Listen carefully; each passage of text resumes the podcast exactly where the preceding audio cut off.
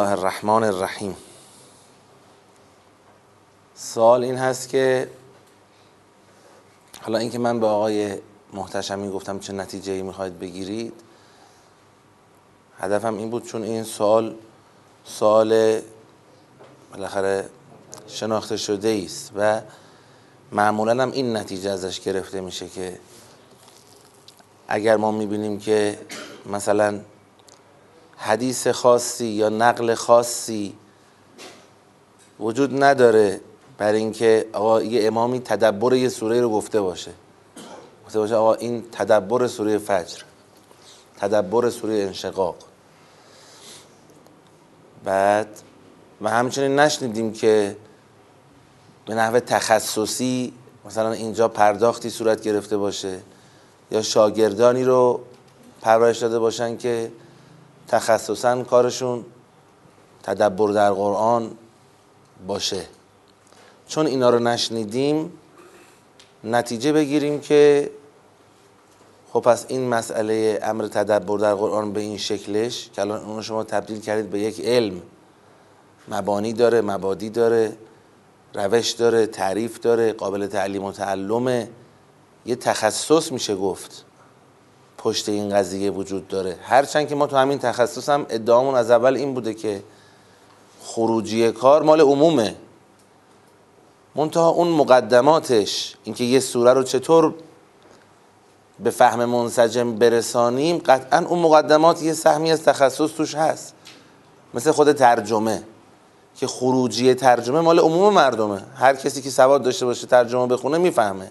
اما ترجمه کردن که کار عمومی نیست. خود ترجمه کردن یه کار تخصصیه. چند تا علم لازم داره. تدبر کردن هم خود پژوهش تدبری یه کار تخصصیه. هرچند که ما مفصل صحبت کردیم گفتیم اجتهاد لازم نداریم. اگر میگیم تخصص منظورمون این نیست که فقط مجتهد می‌تونه تدبر کنه. یه آشنایی با زبان عربی می‌خواد در حد متوسط. بعد و بلد بودن منطق فهم منسجم می‌خواد که تو این کلاس ها داریم کار می‌کنیم. سیاق چیه؟ چجوری شناسایی میشه. فضای سخن چیه؟ چجوری به دست میاد؟ چجوری جنبندی میشه؟ این یه علمیه برای خودش امروز. ما از اون مقدمه که گفتیم چنین چیزهایی نقل نشده برای ما از دوران ائمه علیهم الصلاه و السلام بخوایم همچین نتیجه ای بگیریم. خب؟ درسته؟ حالا جواب. از جواب نقضی شروع می‌کنم بعد می‌رسم به حلی. ائمه علیهم السلام خودشون با چه زبانی با مردم حرف می‌زدن؟ با مردم عصر خودشون با چه زبانی حرف می‌زدن؟ بله؟ زبان عربی. درسته؟ آیا یه علمی داشتیم اون روز که مثلا امام صادق علیه السلام حرف بزنه؟ یکم کنار امام صادق نشسته باشه که به مردم یاد بده چجوری کلام امام صادق را بفهمیم. داشتیم چنین چیزی؟ نه نداشتیم. چون امام صادق علیه السلام با یک زبان روشن مفهوم رسا آری از گنگ بودن با مردم زمان خودش صحبت کرده. و اینجا یه علم سومی یه متخصصان سومی. چرا امروز میایم میگیم آقا شرح روایت؟ یعنی که فهم روایت هم خودش برای خودش یه علمی شده. اما مردم زمانشون که اینطوری نبودن. به زبان خودشون حرف زده شده و اونا هم فهمیدن. بله در همون زمان امام صادق علیه السلام که ایشون دارن حدیثی رو بیان می‌کنن اگر کسی بخواد همون زمان فراتر از اون چه که از کلام امام صادق فهمیده میشه یه چیزی رو از کلام ایشون استنباط بکنه که تو متن نیست. به عنوان مثال مقام آزم رهبری سخنرانی می‌کنن. ما هم همه میشنویم با زبان مادری خودمون و می‌فهمیم. کسی نمی‌تونه بگه نفهمیدم. مفهومه. بله ممکنه بعضی از ارجاعات ایشون به شرایط زمان برای کسایی که تو این باغ مسائل کشور نیستن نامفهوم باشه که منظورش از آقا جریان هایی که به دنبال فرض کنید که مذاکره با دشمنان کیاس. اما کسی که تو این زمانه با همین زبانه و داره کلام آقا مزوری گوش میده می‌فهمه. حالا همین لحظه کسی بیاد بگه که از حرفای آقا من یه چیزی دیگری رو می‌خوام استفاده کنم که تو متن نیست. اصطلاحا تفسیر کند. کلام آقا رو چیکار کنه؟ تفسیر کنه. اینجا دوباره میشه یک وادی تخصصی. باید بگیم شما که می‌خوای تفسیر کنی باید مجموعه سخنان آقا رو ببینی. باید محکمات فکری ایشون رو مسلط باشی. باید خیلی کار دیگه بکنی تا این مطلبی که خودش نگفته ولی تو می‌خوای از سخنانش بکشی بیرون اعتبار پیدا کنه. این میشه تفسیر. این تو هر زمانی تخصصه. تفسیر در زمان خود پیغمبرم تخصصه. که شعن اصلی پیغمبر خداست. و غیر پیغمبر خدا هم اگر می‌خواد تو تفسیر وارد بشه باید مجتهدانه و با تکیه بر سخنان پیغمبر خدا و اهل بیت وارد تفسیر بشه. تفسیر همیشه تخصصه. اما فهم کلام که تخصص نیست. الان ما داریم ما هم حرف می‌زنیم شما حرف منو داری می‌فهمی. این یه تخصصیه؟ نه. این یه مکانیزمی که خدا در وجودت قرار داده. هرچی که زمان گذشته این مکانیزم این اصول فهم طبیعی نسبت به یک متن ممکنه نیاز به آماده سازی هایی پیدا بکنه. کل علم تدبر برای اینه که کم و کسری های خودمون رو برای فهم قرآن اصلاح کنیم. خب؟ حالا این این کار کار کیه؟ ممکنه کسی بگه چرا اهل بیت علیهم السلام نیومدن اون موقع ابداع چنین چیزی بکنن؟ اولا پس این توضیح اولا این شد که نیازی نبود. اگر کسی می‌خواد تدبر کنه در قرآن خب تدبر می‌کرد. دوما بعدا هم که نیاز پیدا میشه به این قضیه کی باید دنبال این کار باشه؟ این شن شن کیه؟ برگردیم به حدیث قدیر. معاشر الناس تدبر القرآن و و آیاته. کار شماست. خوندن و فهمیدن کار مردمه. چون اصلا تا وقتی نخوندن و نفهمیدن بنده به عنوان امام شناخته نمی‌شوم یک. سخنم حجیت پیدا نمی کند دو. کسی به من رجوع نمی کند سه. قرآن اوله. قرآن از در رتبه اوله. حجیت چیزهای دیگه تازه با قرآنه. وقتی خود قرآن قابل فهم نباشه دیگه این شعن مردمه. شعن انسان هاست. یک علم در واقع بشریه برای تفهیم و تفاهم. به علاوه این سومین نکته توی کلام اهل بیت علیهم السلام الا ماشاءالله اشارات و ارشادات به این نوع فهم وجود داره. اما اون اصلا دنبال این نبودن که مردم بیاد تدبر سوره انشقاق رو بهتون بگن.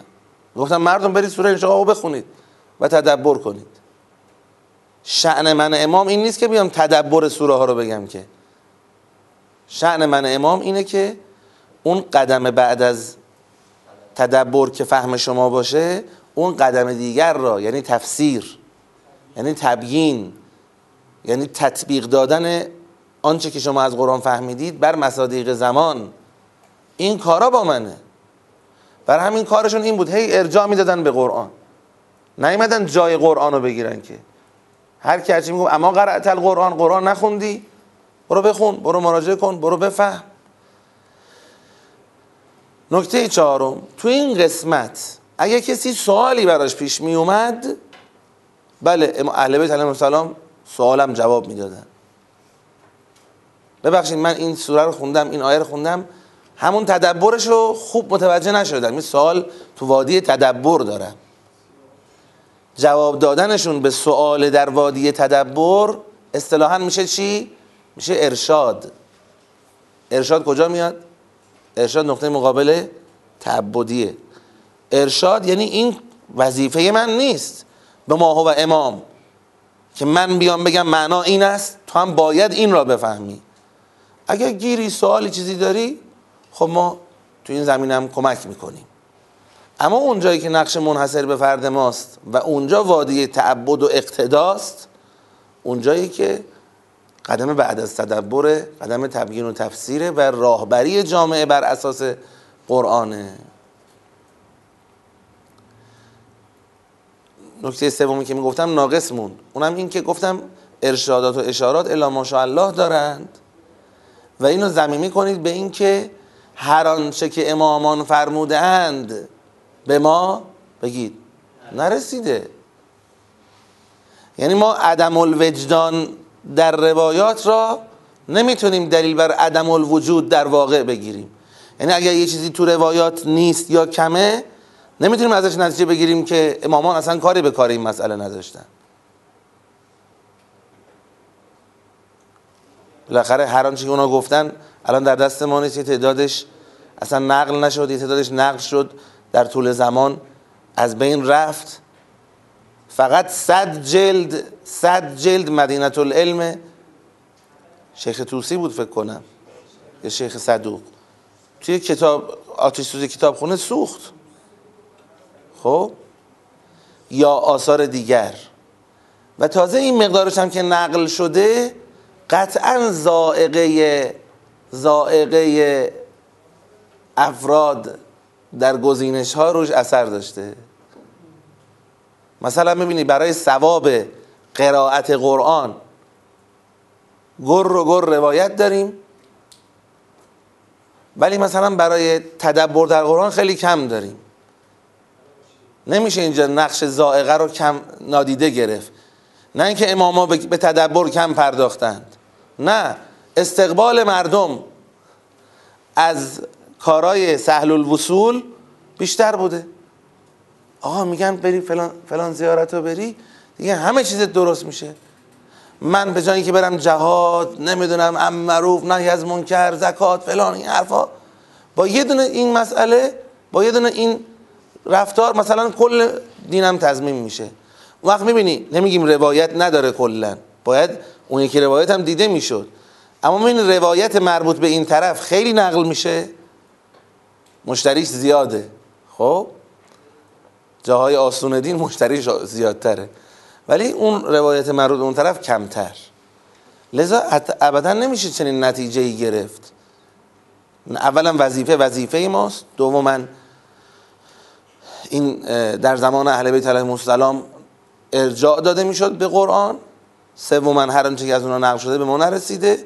و الان که می‌تونیم ما بیام سراغ فهم. فلان کاری که تنها کاری که می‌کنیم اینه که توی فهم قبل از اینکه به تفسیر برسیم چی لازم داریم؟ توی فهم چی لازم داریم؟ فهم کلمه لازم داریم؟ بله. تجزیه ترکیب لازم داریم؟ بله. تا همینجاشو همه قبول دارن که لازم داریم. تدبر یه چیزی اضافه کرده. کسی نمیاد امروز در مقابل علم تجزیه و ترکیب بیاد بگه چرا اهل بیت علیهم السلام تجزیه ترکیب نکردن. اما به تدبر که می‌رسه میگن چرا نکردن بابا جان این یه خورده پیشرفت تجزیه ترکیب پیشرفته است. توی تجزیه ترکیب نحوی اون چیزی که محل بحث شماست چیه؟ کلمه و جمله. کلمه و جمله. نحو با کلام کار نداره که آقا مجموعه این سخن جدگیریش چیه؟ میگه من جمله رو می‌شناسم. ما میگیم برای فهم کلام یه قدم دیگه هم باید برداشت. کلام شما که فقط کلمه و جمله نیست. یه مجموعه چینش داده شده است. بند به بند پاراگراف به پاراگراف بعد ارتباط توش وجود داره. سوره ترکیبی است از آیات آیات ترکیبی است از جملات. برای اینکه جمله رو بفهمی تجزیه کردی به کلمه ها بعد ترکیبشون کردی شد جمله. حالا با میگیم برای اینکه سوره رو بفهمی باید تجزیهش کنی به سیاق ها هر سیاق رو بخوای بفهمی تجزیه کنی به فرازها. ارتباط فرازها ترکیب فرازها میشه سیاق. دوباره ارتباط سیاق ها ترکیب سیاق ها میشه سوره. همون متد منتها توی چارچوب وسیع تری دیده شده و, و اون نظام سوره درش مد نظره سلوات بفرستید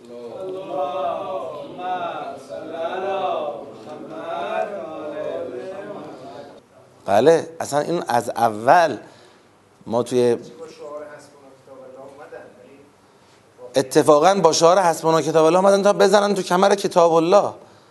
ما فکر می‌کنیم اولین بدعتی که شکل گرفت محجوریت امام بود. اما ابدا امکان ندارد محجوریت امام در جامعه ای الا به اینکه قبلش قرآن در اون جامعه محجور بشه. اگر قرآن محجور شد می شود امام رو محجور کرد. حسبنا کتاب الله گفتن ولی حسبنا کتاب اللهی که قرار نیست فهمیده بشه. درش تدبر کتاب را از تدبر تجرید کردند. همطور که یه دم اهل بیت را از درک مکتبشون تجرید می‌کنن. حسبنا خود اهل بیت. حالا بیا بهشون بگو قال الامام الصادق علیه السلام. قال الامام حسین علیه السلام. میگه اینا رو بزنید قربون خودش برم. بابا جان قربونش میری باشه. مکتب اهل بیت کتاب الله تدبر می‌خواهد. این همون چیزی که هم در حدیث قدیر هم در خطبه فدکیه توش ارجاعش موجوده. حدیث قدیر فرمود تدبر کنید بیاید سراغ امام. تدبرو بعد لن یبین لکم زواجره ولا یوضح لکم تفسیره الا الذین آخذون بیده بعد تو خطبه فدکیه چطور؟ دو سه ماه بعد از حدیث قدیره. همون کار رو نکردن. سراغ امام نیامدند اما حضرت زهرا سلام الله علیها حرفش این نیست که فقط این نیست که چرا سراغ امام نیامدید. میگه افلا تتدبرون القرآن؟ این که نیامدید سراغ امام یعنی نمی‌خواید در قرآن تدبر بکنید. این یعنی این, این نسبت رو که بارها هم توی کلاس به جهات مختلف روی این نسبت بحث کردیم. این نسبت برامون جا بیفته و حل بشه. من می‌تونم بگم که بخش عمده نظام دین برامون حل میشه. چرا یه اون ور می‌زنن یه ده این ور می‌زنن؟ برای اینکه این نسبت رو نفهمیدن. بابا یه نقشی است نقش قرآن. داره حرف می‌زنه. همون حدیثی همون روایتی که امام فرمود و شما می‌خواید بگید که فهم این مقدمه همون هم یه متن عربیه مال 1400 سال پیش. چطور قرآن رو نمیشه فهمید؟ ولی اونو میشه فهمید. خدا مثلا تو سخن گفتن مثلا مشکل داشته هی سعی کرده یه جوری بگه که ما بفهمیم. ما ولی نتونسته. حدیث رو میشه فهمید قرآن؟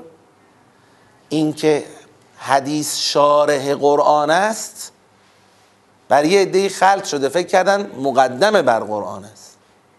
شارح شعنش شعن دومه. اول خود اون متن بعد شرح بر اون متن.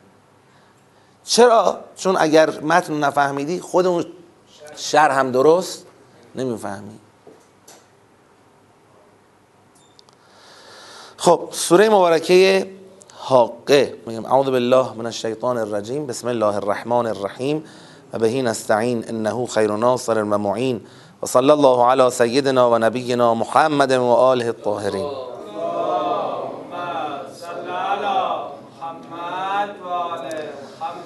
الحمد لله الذي هدانا لهذا و ما كنا لنهتدي لولا ان هدانا الله. خدا رو شکر می‌کنیم که توفیق قدم برداشتن در مسیر فهم و تدبر در قرآن. ما عنایت فرمود و از اون می‌خوایم که بهره علمی معنوی هدایتی ما رو از کلام خودش انشالله مضاعف قرار بده و ما رو در این راه ثابت قدم بفرماید. جلسه گذشته سوره مبارکه حاقه رو مرحله دوم یعنی مرحله سیاقیابی رو درش با هم انجام دادیم و دیدیم که این سوره چهار تا سیاق داره. آیات یک تا سه الحاق ملحاق و ما ادراک ملحاقه آیات چهار تا دوازده کذبت سمود و عاد بالقارعه و بیان عاقبتشون. آیات سیزده تا سی و هفت فاذا نفخ فی الصور نفخت واحده خود تفصیل وقوع واقعه و اقسام انسان ها در مسئله واقعه. و آیه 38 تا 52 فلا اقسم به ما تبصرون و ما لا تبصرون انه لقول رسول کریم که دیگه سیر دفاعیه از قرآن در سیاق آخر. بعد از اینکه مرحله سیاقیابی رو گذروندیم سیاق, سیاق اول و دوم و سوم رو جنبندی کردیم. الان یک مرور مختصری بکنیم. دیدیم این سوره از اون دست سوره هاست که ورودش به مسئله قیامت ورود استدلالی و برهانی و چالش علمی نیست. چون یه وقت مسئله ما با قیامت این نکتشه که آیا اصلا امکان دارد ندارد؟ آیا علم این قضیه وجود دارد یا ندارد؟ اگر پوسید بدن انسان پخش شد تو زمین چه می شود سوره تارق میاد با بیان علمی جواب میده. خیر ان کل نفس لما علیها حافظ. فلینظر الانسان مما خلق. سوره نبع میاد جواب میده. اما یتساءلون عن النبع العظیم؟ بعد استدلال می‌کنه. یه سلسله سوره هایی هم داریم که مسئله مخاطب توشون مسئله علمی و چالش مثلا استدلالی نیست. مسئله مخاطب اینه که قضیه رو خلاصه یه دستی گرفته بی می‌کنه جدی نگرفته اصلا بهش فکرم نمی‌کنه. زندگی عادی مادی و روزمره خود مبتنی بر نظام تمدن مادی با حرس و طمع داره ادامه میده. انگار نه انگار که بابا این جهانی که داریم اطرافمون بهش نمی‌خوره که انقدر مثلا بی اساس و هر دنبیل بخواد باشه. خبری در این عالم وجود داره. ما تو این سوره که وارد شدیم از این سنخ سوره هاست و می‌خواد ذهن و دل مخاطب را نسبت به این مسئله یک تکونی بده یک بیدارسازی بکنه و بعد با بیان هشداری خودش که همین بیان هشداری هم همواره استدلالی هست ها اما استدلالی منظورمون اینه که متن سوره استدلال نیست. متن سوره در واقع هشداریه. متن سوره بیدار کننده است که متکی به استدلاله. حالا سیاق اول. گفتیم تو همون سیاق اول که نقش تلیعه رو داره. خدای متعال با عنوان الحاقه میاد و اون قفلت حاکم در فضای موجود نسبت به مسئله قیامت رو یه تکونی بهش میده. آن حقیقت ثابت و پایدار در این عالم. چیست آن حقیقت ثابت؟ آن واقعه حقی که پایه و اساس این عالمه. و ما ادراک الحاقه هم عظمتشو هم حقانیتشو. کاملا هم به نحو ادعایی. اینجا ما نیاز این نداریم که اول اثبات کن. همین که ذهن مخاطب درگیر بشه. آقا ما هر چی که تو این عالم می‌بینیم موندگار نیست. تموم میشه. همه چی در حال گذره. همه چی در حال تموم شدن منقضی شدن. خیلی چیزا که ما جدی گرفتیم پوچند. پس اون حقیقت ثابت اون اساس لایت غیر این عالم چیه؟ به کجا منتهی قراره بشه؟ روش فکر بکنه. این شد سیاق اول. بعد تو سیاق دوم خدای متعال وارد این سیر شد که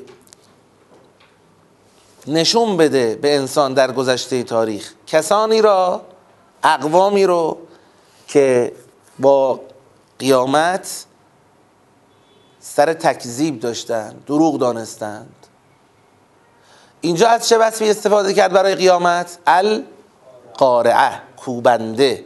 از این کوبندگی یک شاعبه ای رو ما تو فضا استفاده کردیم. گفتیم اینکه شما با کوبنده مشکل داری کوبنده رو نمی‌خوای بپذیری یعنی خیلی تکیه داری به استحکام آنچه که درش هستی.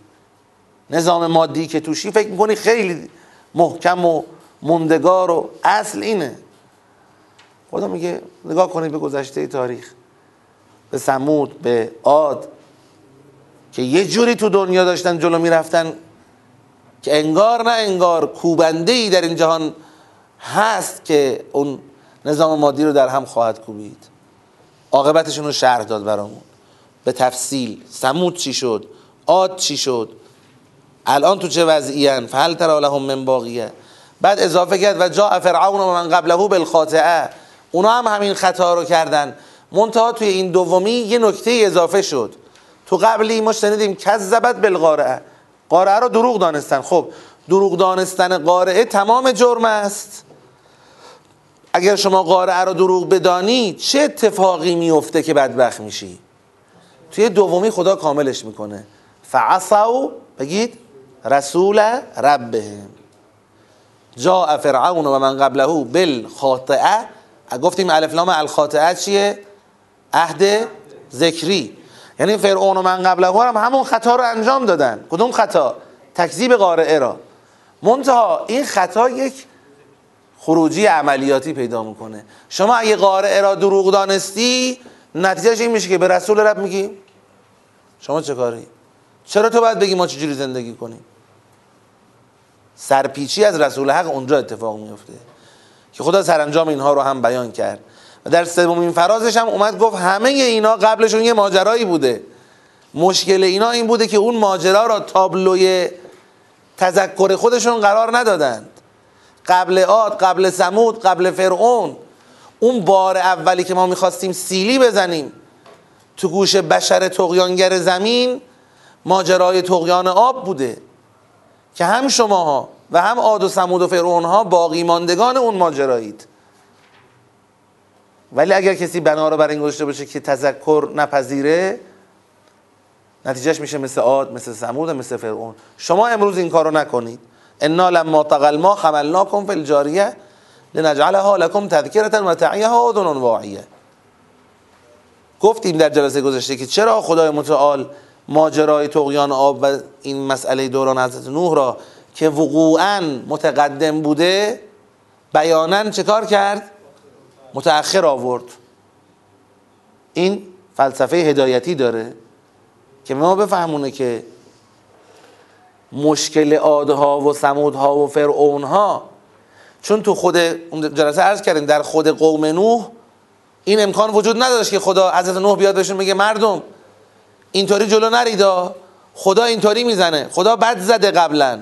چون قبلی نبود که بگیم قبلا دفعه اوله. برای همین چقدر طول کشید؟ 950 سال. تا اتمام حجت بر اینا صورت بگیره. ولی برای بعد از اون خدا دیگه خیلی لفتش نمی‌داد. پیامبر می اومد و می‌گفت ماجرای قوم نوح که شنیدید؟ آره شنیدیم. یا متذکر میشید یا نمیشید؟ نمیشید دیگه.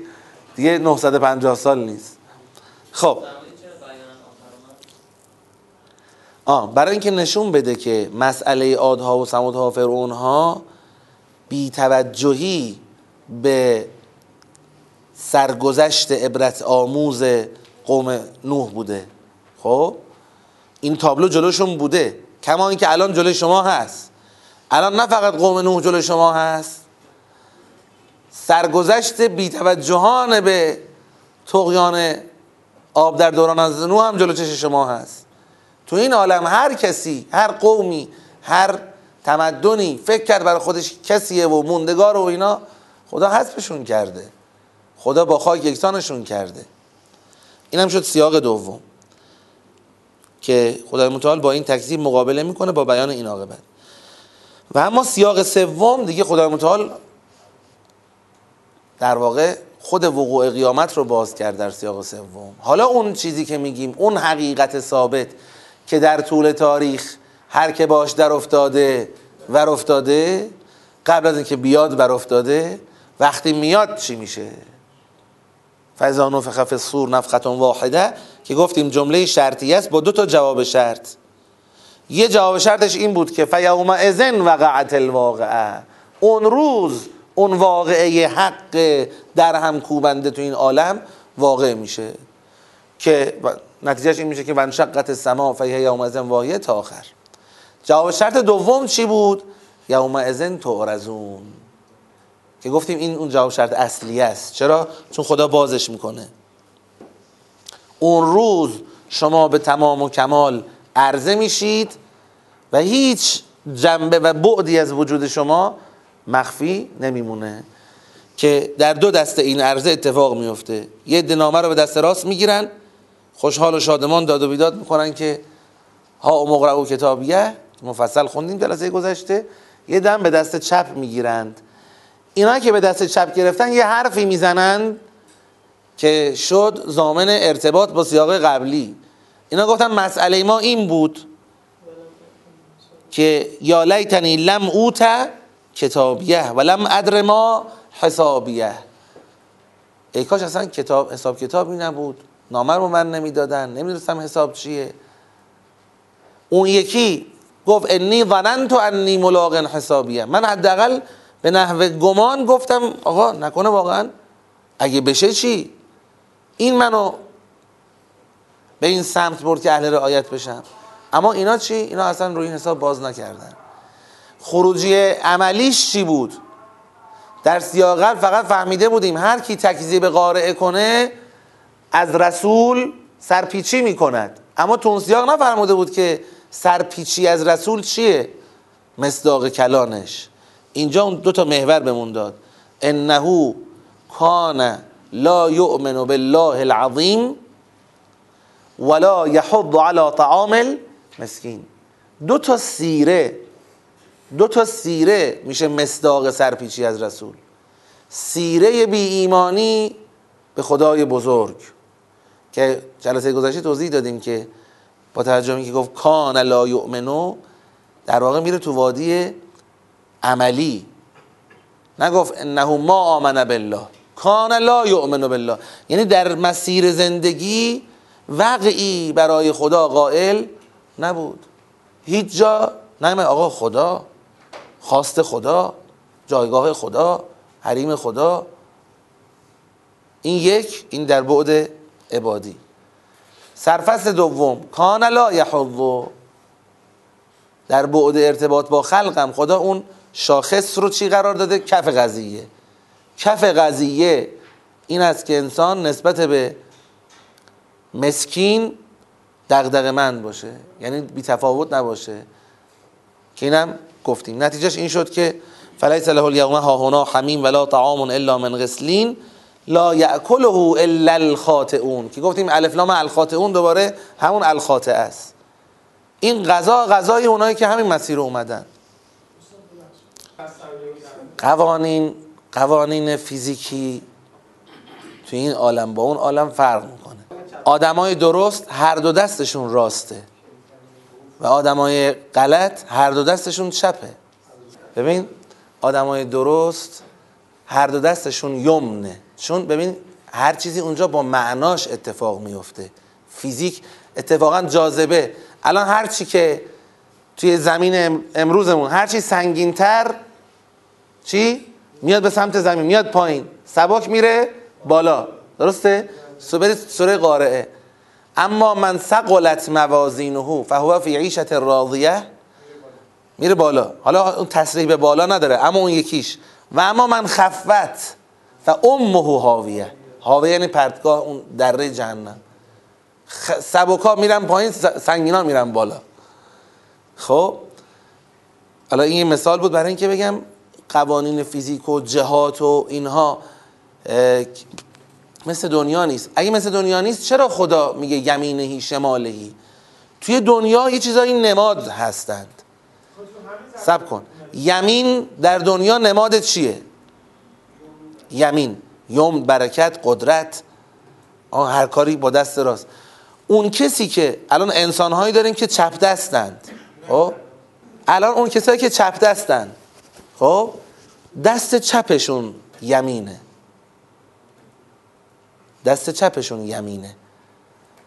ولی چرا ما به دست راست میگیم یمین؟ چون عموم انسان ها اون دست قدرتشون دست آغازگریشون دست شریفشون دست اینوره. بر همین به دست اینوریه میگیم یمین. این بین ما رایت شده. ولی اینکه خود کلمه یمین که اختصاص به اینور بودن نداره که. درست شد؟ پس چپ دست هم دست راستش یمینه. میریم تو آخرت. تو آخرت دیگه موضوعیت نداره این دست و اون دست. تو آخرت همون نمادش همون جهت یوم یا جهت شومی. هر دو دست در واقع آدم خرابکار در قیامت شماله. اینجوری نیست که زرنگی کنه. مثلا فرض کن معمولی که داشت نامبر می‌داد حواسش نباشه روش من باشه می‌خواست بده به دست چپش دست راست گرفت. که من بعد ببرید بهش یه راست گرفتم دیگه. می‌خواستی بدی به چپ. حرفا نیست که. آره. از هر جهت بگیرد هر دست که دادن از آن دست گرفتن. از هر جهت نامه رو بگیرش چپه. و اونی که در انسان درسته کل جهاتش یمینه. درست شد؟ آره دیگه اون ورا زهره هم میشه همینطور. اون آدمی که نامه رو از پشت سر بهش میدن در واقع این تصویری است. از اینکه نسبت به حقیقت ملاقات با خدا به پشت حرکت کرده. یعنی پشتش به ملاقات بوده. حالا رسید تو قیامت هر طرف برگرده پشتش به خداست. چطور تو دنیا خدا میگه فعینما تولو فثم وجه الله؟ خب این آدم هر طرفی باشه کل 360 درجهش پشت به ملاقات خداست. چون پشت کردن او که فیزیکی نبوده که. همه چیز تو اونجا با واقعیتش گناهان هم همینه. گناهان ما با واقعیتش اونجا حضور دارند. این که فرمون من یعمل مثقال ذره خیرا یره؟ خود اون عمل را می‌بینی چه خیر چه شر؟ بله همون عمل را می‌بینم. اما اون عمل تو دنیا یه جمله بود. تو دنیا یه دونه سیلی بود که به کی زدم. همون عمل را می‌بینم ولی با چهره حقیقیش می‌بینم. مار و اقرب و نمی‌دونم آتش و تعفن می‌بینم چهره حقیقی عمل خلاصه دور از نور. اون دنیا اینجوری قوانینش. ولی خدای متعال زیبایی کار خدا اینه که حقایق اون دنیایی را با ادبیات انسانی که هنوز توی این دنیاست بهش فهمونده. اگر خدا می‌خواست کلا تجردات و در واقع معنا سخن بگه و قرآن هم می‌شد مثل این کتاب های فلسفی که 99 درصد مردم اصلا نمی‌فهمن چی میگه. اگر در اون عقول اشره سلاسه تنزل سیر صعود و قوس نزولش در هم شد آنچنان می‌شود. خدا قشنگ اومده معنا را به لسان قابل فهم برای بشر براش تصویر کرده. میگه دو جور آدم داریم. یه ده نامشون رو به دست راست می‌گیرن. وقتی گفت دست راست تو ذهن شما چی میاد؟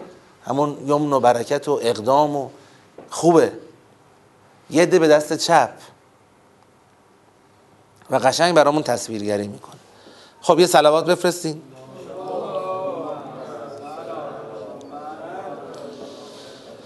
رسیدیم به سیاق آخر سوره مبارکه حاقه. که یه چالشی رو هم بنده مطرح کرده بودم خدمتتون که روی این مطالعه بفرمایید. که حالا انشالله به اون نقطه چالش که رسیدیم ازتون می‌پرسم ببینم کی مطالعه کی کرده کی نکرده. فعلا فضای سخن سیاق چهار رو کی آماده است بگه؟ مکذبین یعنی دروغگو.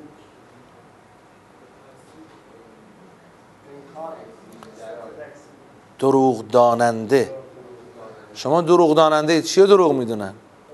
قرآن رو دیگه. اشارتون با 41 درست بود. می‌خوام استنادش رو کامل بکنی. این که قرآن بیاد بگه که آقا این قول شاعر نیست. خب قول شاعر نیست.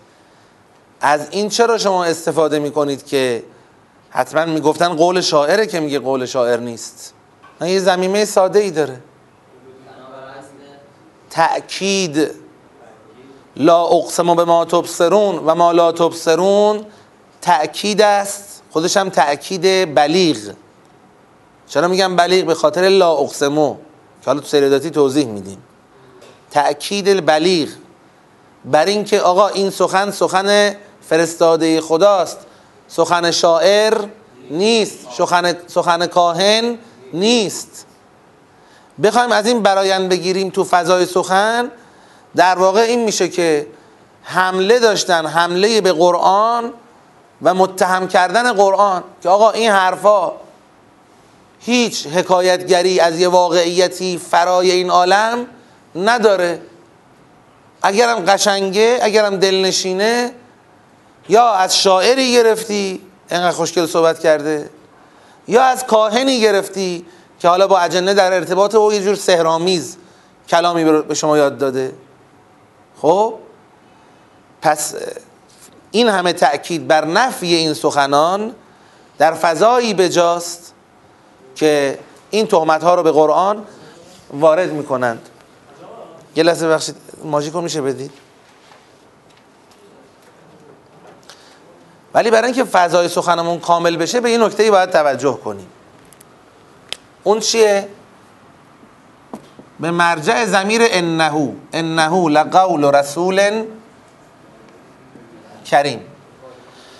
اینکه چنین حمله هایی به قرآن میشه و با این سیاق از قرآن داره دفاع میشه حرف درستیه در جای خود. اما خدای متعال اومد از زمیر استفاده کرد. این زمیر به کجا برمیگرده؟ قبلا تو سورای مشابه داشتیم گفتیم این زمیر داره ارجاع میده و مرجع معهود زنده حاضری که الان داریم حداقلش میشه چی؟ سخن سوره حاقه تا اینجا که درباره چی بود؟ قیامت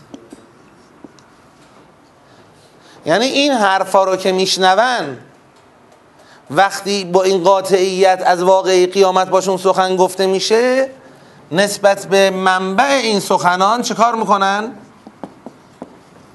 نسبت به منبع این سخنان تهمت وارد می‌کنن. چی داری میگی برای خودت؟ حاقی در کاره و نمی‌دونم اینجوری آسمان شکافته خواهد شد ما عرضه خواهیم شد یه ده اینطوری نامه بگیرن یه ده اونطوری نامه بگیرن. این حرفا رو از کجا بردی شعر داری میگی؟ از شاعر گرفتی؟ از ساهر گرفتی؟ حمله به منبع این سخنان علتش هم معلومه که چیه. علتش چیه؟ نتیجه بگیرن با حمله به منبع نتیجه بگیرن چی را؟ تکذیب را. برای اینکه بخوان بگن دروغه بالاخره حرف گرفته حرف اثر کرده. نمی‌تونن عادی از کنارش رد بشن. نمی‌تونن یه جوری رفتار کنن که اصلا انگار چیزی نشنیدن. باید یه توجیهی برای عدم قبولشون ارائه کنن. میگن بابا معلوم نیست. رفته از این شاعری ساهری کاهنی کسی همچین کلامی گرفته. از کجا معلوم؟ فرشته ای و خودش اومد به تو گفت. چه حرفیه؟ که نتیجه بگیرن تکذیب را. این فضا از کجا فهمیده شد؟ از تأکید بلیغ بر بیان منبع قرآن و نفی تهمت های شاعر بودن یا کاهن بودن؟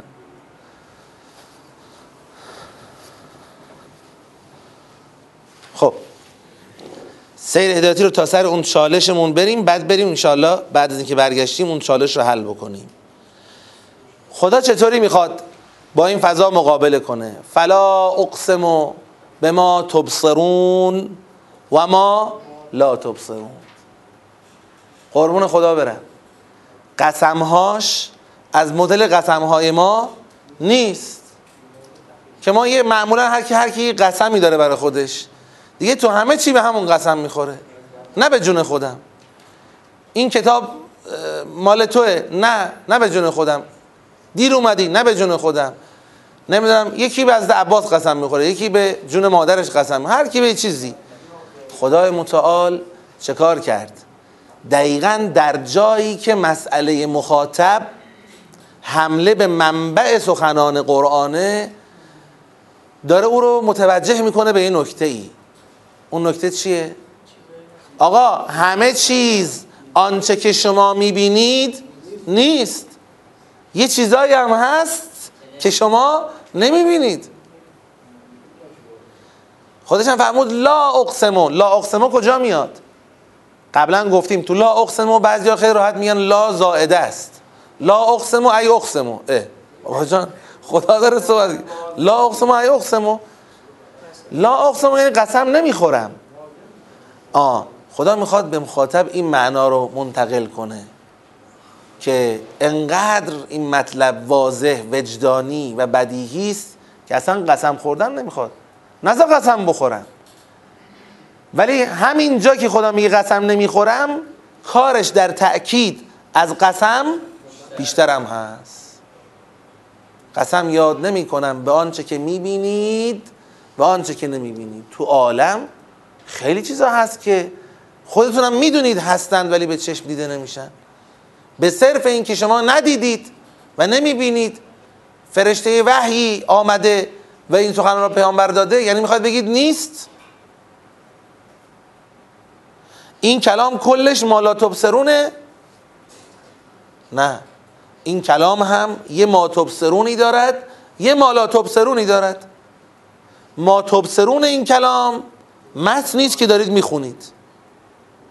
کلامیه که دارید می‌خونید. شمایید که می توانید با فهم درست از ما تبصرون به اون مالا تبصرونش ایمان بیارید. یعنی در تعامل با قرآن منتظر این نباشید که حتما فرشته وحی رو ببینن. آره یه فرشته اومد رفت محضر پیغمبر داره میگه. اگه همه بشریت این ظرفیت و این سعی وجودی و این امکان ارتباط با حقیقت ملکوتی عالم رو داشتن که با فرشته و ارتباط بگیرند که اصلا دیگه پیامبر لازم نبود. یه عالم دیگری می‌شد. خدا عالم رو به گونه این طراحی کرده که انسان ها یه سطحی از ظرفیت رو دارن ولی اوهدی از انسان ها که ظرفیت و توان ارتباط با غیب خدا درشون قرار داده اینا بشن راهنمای بشر. و اونایی که فرشته وحی نمی‌بینن چیکار باید بکنن؟ اونا باید بیان این قسمت ما تبصرون را خوب بفهمن به جانشون عرضه کنن بعد ببینن که می‌تونن به راحتی بگن ما تبصرونی ما لا تبصرونی در کار نیست. توی چیزهای دیگر هم همینطوره. شما یه آدم رو نگاه می‌کنی به اخلاقش به رفتارش به سخنانش. میگی آقا ایشون صاحب عقله صاحب حکمته. یکی میاد میگه آقا عقلش کو؟ کجاش عقلش؟ میشه عقل نشون بدی؟ یا عقل که ما تبصرون نیست. عقل مالا تبصرونه ولی من از این ما تبصرونی دیدم. از عمل کردش از سخنانش اخلاقش درایتش متانتش که علم به مالا تبصرون پیدا کردم. ببین یه گرایی داد با همین یه دونه قسم. خدای متعال که پایه این شبهه رو بزنه. هیچ هم کشکی شاعره ساهره. چرا؟ چون من ندیدم. دلیل نمیشه منم عقل تو رو ندیدم. پس تو عقل نداری. یا بحث کنم این کلام چیه؟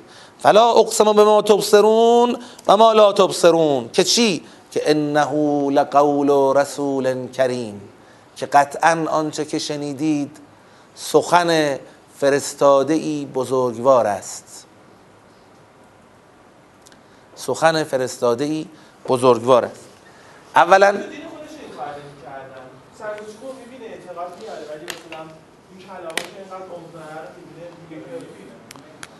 برای اینکه سنگ و چوب در راستای منافع مادیشونه به ظاهر از نظر دنیاییشون.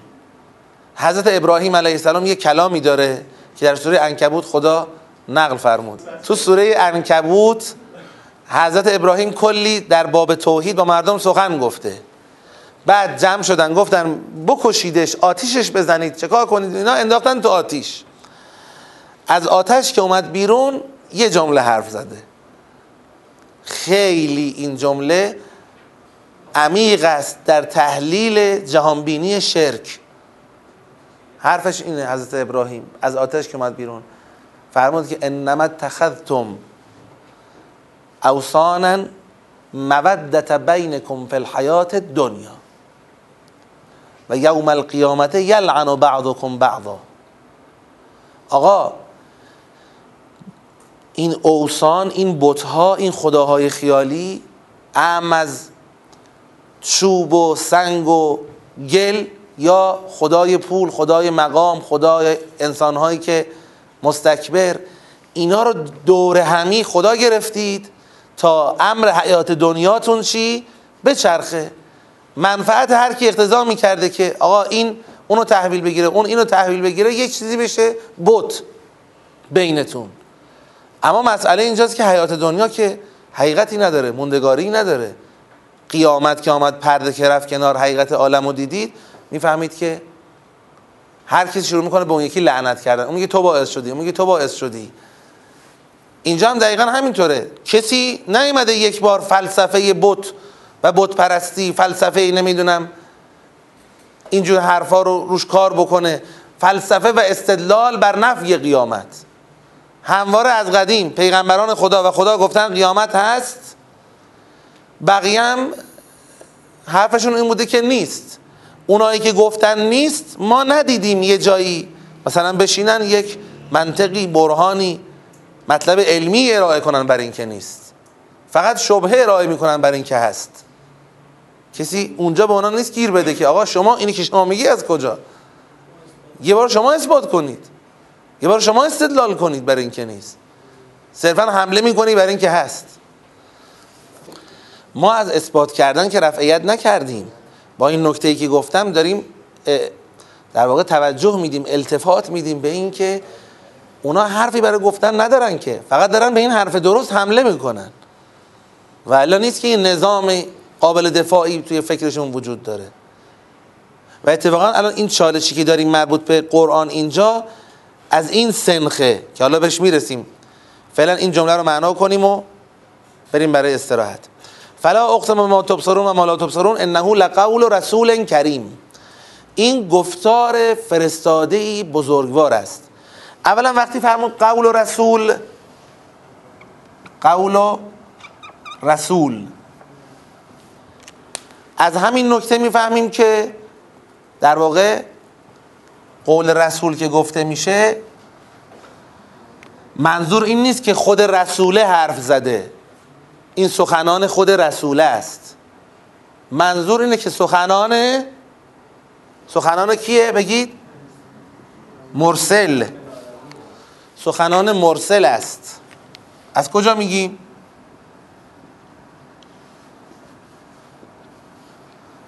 از کجا معلوم میشه؟ خیلی واضحه ها ولی می‌خوایم مستندش کنیم. از خود عنوان رسول. رسول یک صفته. وقتی میگیم گفتار فرستاده شده یعنی اگرم داره حرفی می‌زنه حرف کیو داره می‌زنه؟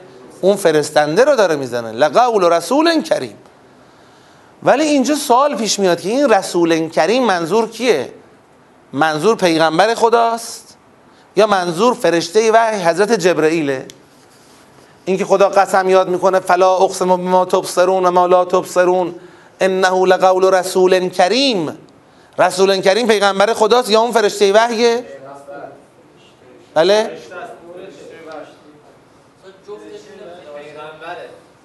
پیغمبره. یعنی خود پیغمبر خودمون. اگر این سیاق رو بخوایم فقط همین سیاق رو ببینیم به ذهن همین می‌رسه که منظور پیغمبر خداست.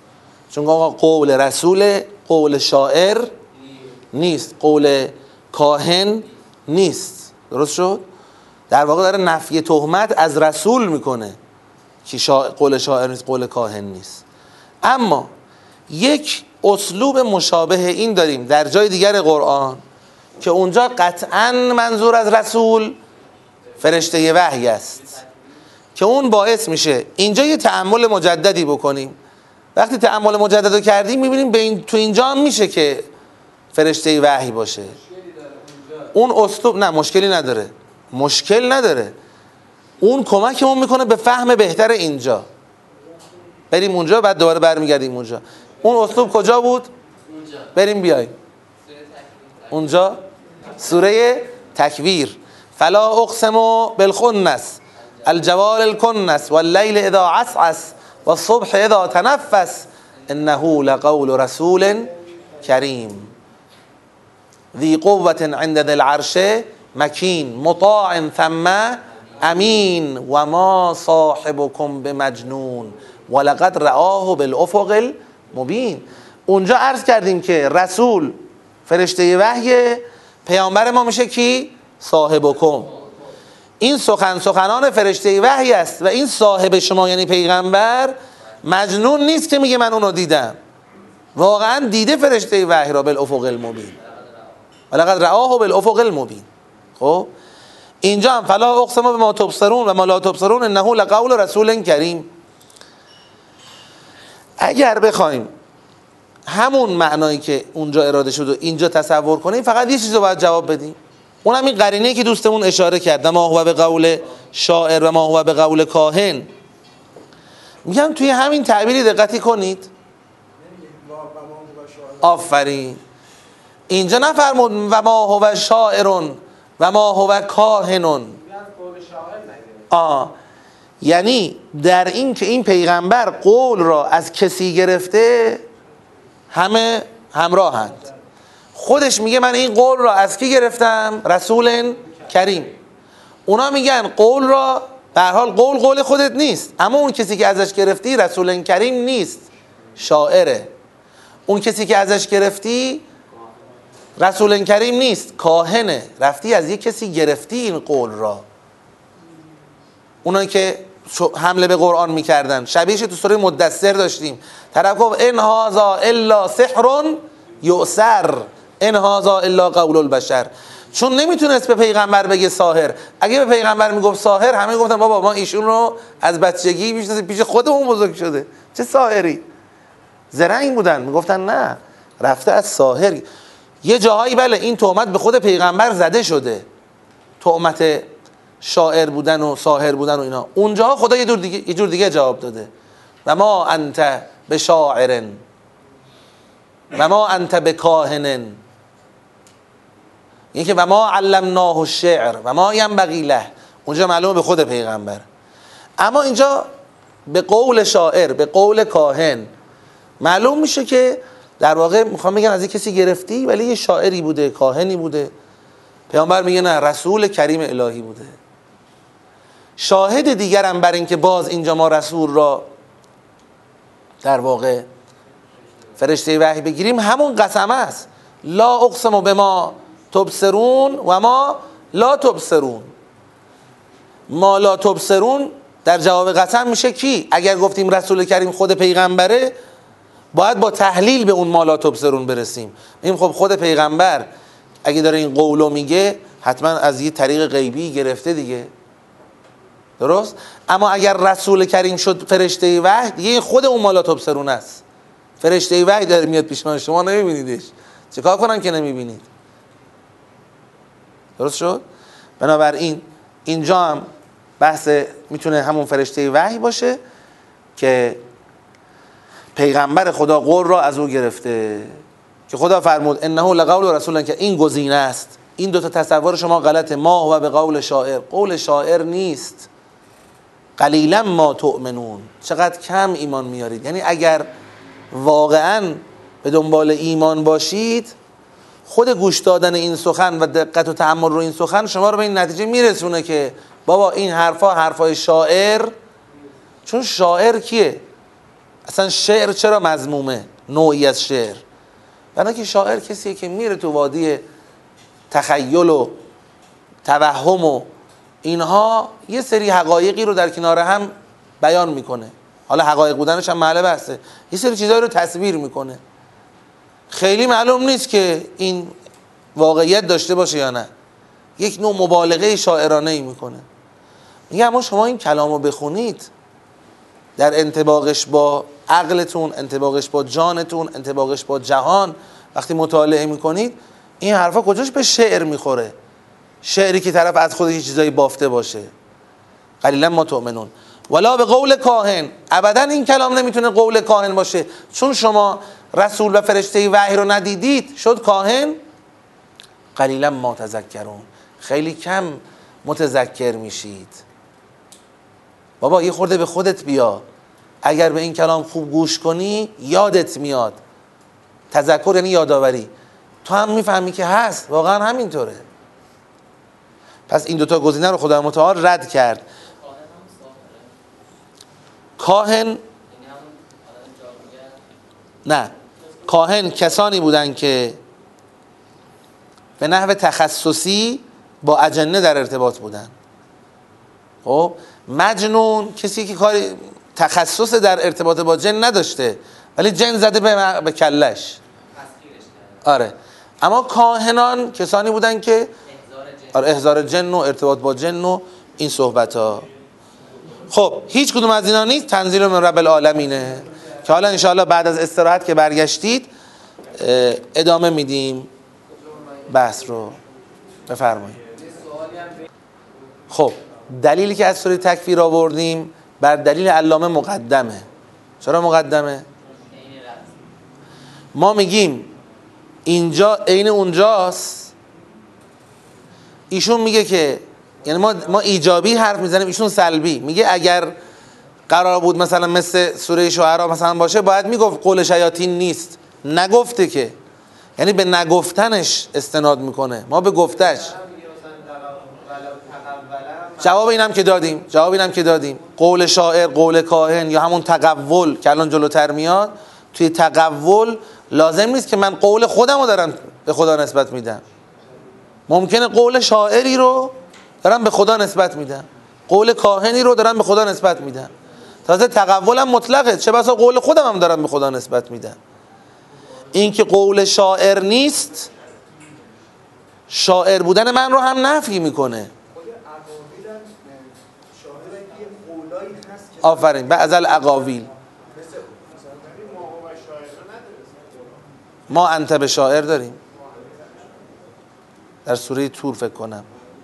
ما انت به شاعر. ما علمناه شعر ما انت به مجنون.